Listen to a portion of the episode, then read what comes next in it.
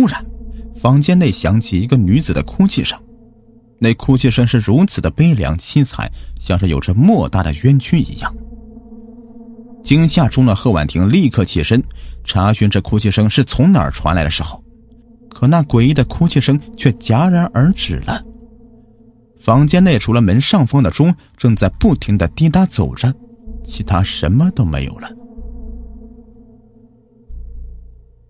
清晨，一缕阳光射入了房间内，贺婉婷睁开双眼，看看闹钟，已经是早上六点多了。她来到梳妆台前打扮自己，看着眼前的梳妆台，她似乎想到了什么。昨晚录像里的那个梳妆台怎么会和眼前这个一模一样呢？难道？真的仅仅是巧合吗？想起昨晚那个恐怖的抓墙声和诡异的哭泣声，贺婉婷决定，最后再住一晚，明天就搬走。贺婉婷锁上门走了出去，可在那熟悉的十字路口，她又看到了尹笑的身影。他静静的坐在车里，像是在等着某个人。尹笑没有和贺婉婷打招呼，他只是瞪大了双眼看着贺婉婷一步一步的向公司走去。午夜十二点，呜呜呜的，又是一样的声音，又是一样的时间，那诡异的哭泣声又再一次的出现了，随即又出现的还有那个恐怖的，像是用锋利的爪子抓墙的声音。贺婉婷起身。向着那面贴着各式各样的诡异图案的墙走过去，似乎这恐怖的声音像是从墙里面发出的一样。他把耳朵贴在了墙上，瞬间，贺婉婷后退几步。他简直不敢相信自己的耳朵，抓墙的声音果真是从那个墙里面发出的。他用手轻轻的抚摸着这面墙，他仿佛感觉到了一个肉体的存在。突然，那面墙竟然渗出鲜血，瞬间整面墙已经被鲜血覆盖了。正当贺婉婷被眼前的景象吓得呆住的时候，而此时从墙里面突然伸出一只手，那只血淋淋的手死死的抓住了他。放我出来！放我出来！贺婉婷被惊醒了，她按下开关。大口的喘着气，看着这平静的房间里，原来又是一场噩梦啊！可在他看来，每次的噩梦都真实般的存在过一样。他庆幸自己没有被当场吓死。想到这儿，他拿了一个纸巾，坐在床上擦洗脸上源源不断流下的冷汗。正当自己还没有彻底平静下来之后，当当当，突然传来了轻微的撞击声。难道有人敲门？贺婉婷疑惑不解。当当当！突然，那撞击声似乎猛烈了许多。随后，这个撞击声不断的传过来。贺婉婷的眼睛向下滑去。那阵阵的撞击声，竟然是来自床下。贺婉婷慌忙的下了床，她蹲了下去，掀开了床单，一个红色的盒子出现在床下面。那阵阵的撞击声，难道会是这个盒子吗？贺婉婷伸手想要去打开这个盒子，看看里面究竟是什么东西，可她却迟疑了，伸出去的手又缩了回来。他不愿再冒险，不管盒子里面装的究竟是什么。一晚，最后只住这一晚，明天就立刻搬走，不会再回到这个鬼地方了。想到这儿，贺婉婷从地板上面站了起来，满腹狐疑的回到床上。这一夜，连他自己都不知道是怎么度过的。傍晚，贺婉婷还是不情愿的回到了如宾旅馆，小心翼翼的打开房门。他一边抱怨着领导还不给自己安排寝室，一边将头探进了屋内。房间内死一般的沉寂，观察了一段时间，贺婉婷最终还是走了进去，将门轻轻的锁上之后，看了一眼电视机，算了。还是不打开了吧。贺婉婷这样想着，径直的向床走去，可就在他的背后，那电视机竟然开了。贺婉婷回过了头，端详着这诡异的电视机。电视机上突然又出现了雪花点他已经意识到了可能发生的一切了。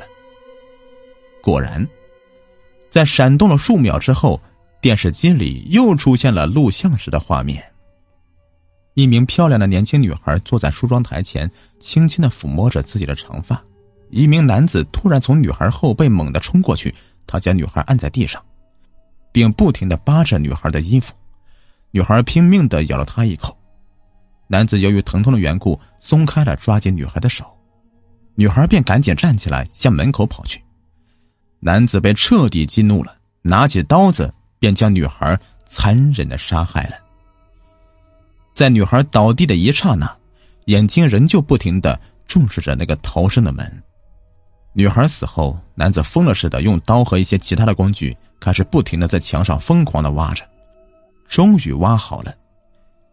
一面墙被他挖了足以放下一个人的空隙，他来到女孩的尸体面前，竟然惨无人道的将女孩的头给砍了下来，并将女孩的头装进一个红色的盒子里。接下来，男子拉着女孩的尸体，把女孩放到墙壁里，并气死了那面墙。此时的贺婉婷早已被电视机前的画面惊的是打个冷战，一句话也说不出来。此时的他。只能用双眼死死的看着这个残忍的杀戮。男子开始擦拭血迹，他清理掉了地板和其他一些地方，可唯独一面墙，无论他怎么清理，那血迹就是无法全部的清理掉。无奈，男子找来一些图片粘到了墙上，用来掩盖墙上的血迹。男子每贴上一张图片，贺婉婷就回头看了一眼身后那面墙。那男子所贴的图片，竟然和墙上的一模一样。当所有的一切都已经完事的时候，男子最后看了一眼这屋内的环境，转身离开了。电视机也随时关闭了。在男子转身的一刹那，贺婉婷惊呆了：这个人，这个人，不就是赵磊吗？贺婉婷完全不知所措，而恰巧此时，那阵阵的撞击声又再次响起。他弯下腰，将床单掀了起来，一个红色的盒子呈现在眼前。这红色的盒子和录像里的一模一样，那也就是说，这个盒子里面装的是女孩的人头。贺婉婷倒吸一口凉气，拿出盒子打开了。天哪！一个人头，真的是那个女孩的人头。他正瞪着大眼睛，死死的盯着自己。惊吓中的贺婉婷慌乱的想打开房门，逃出这个令人窒息的房间。可她的手刚刚抓住门把手的时候，她清晰的看到，门上方的钟后面却隐藏着一个东西。那是什么呢？贺婉婷站在床头，将那个神秘的东西拿了下来。那是一个小型的录像机。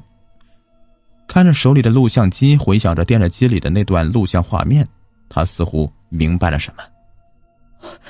杀人！杀人！贺婉婷惊叫的打开了房门，门外却站着一个人。是你？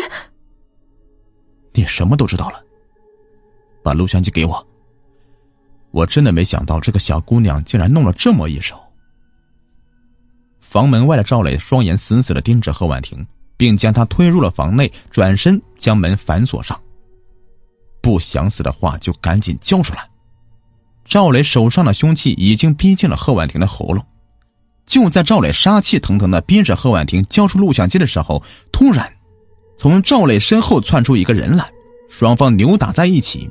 很快，那个人被赵磊打倒在地上。是你呀！你想来破坏我的好事！赵磊恶狠狠的盯着眼前这个人，小心一下！说话间，贺婉婷张开双臂，死死的抱住了赵磊的后背。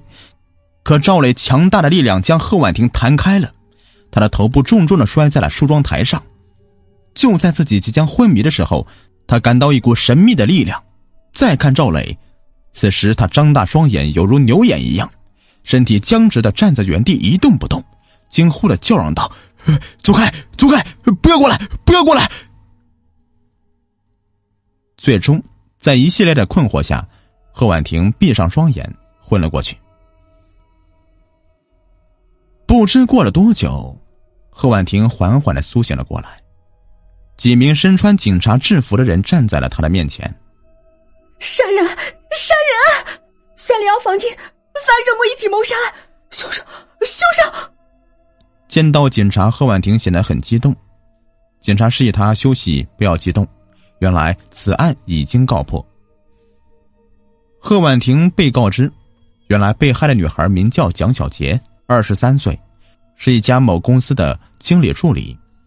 据赵磊交代，是他向蒋小杰介绍了自己家的如宾旅馆，同时也交代了自己曾多次对蒋小杰进行骚扰。蒋小杰也提出了退房，但赵磊答应了他，以后不会再骚扰他。可是赵磊没有想到的是。蒋小杰竟然暗地里安装了一个小型的录像机，记录了这起杀人案，也为赵磊最后的伏法埋下一个最重要的证据。在蒋小杰的葬礼上，贺婉婷和尹笑两人双手合十的放在胸前，为他祈祷着。也知道我为什么会出现吗？我喜欢小杰已经很久了，在第一次见他的时候。我就已经深深的爱上他了。那是他来公司上班的第二天，我在十字路口偶然遇到了他，直到那天我才知道，原来他就住在如宾旅馆。我请求他上车，可他就拒绝了。而偏偏这个时候我要去外地出差，等我回来之后才听说，原来他在那天之后就莫名其妙的失踪了。没想到，那十字路口的相遇。却成了我和他最后一次相见。此后，我便像是着了魔一样，天天守在十字路口，希望可以再见杰一面。直到那天，我在十字路口发现了你，我忽然想起了你刚来的时候，第一天赵磊子拉着你在公司角落里面和你说了什么。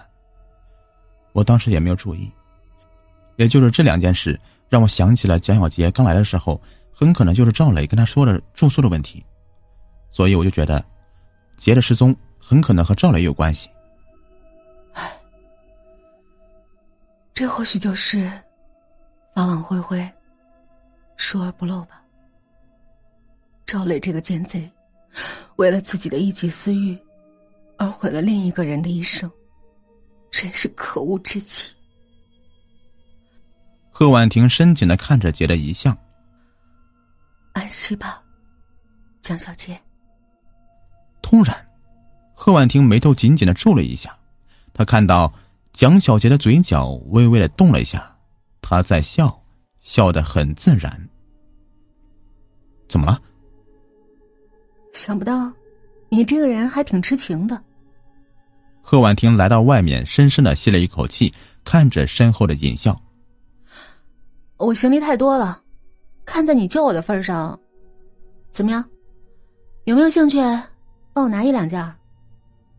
尹笑微微的点了点头，最后回过头看了一眼灵堂，两人便手挽手的走了。那，你先到车里等我，把行李摆放好，我上去拿包。贺婉婷拿起放在床上的包，刚要踏出门的时候，她似乎听到一个诡异的声音：“谢谢你，谢谢你。”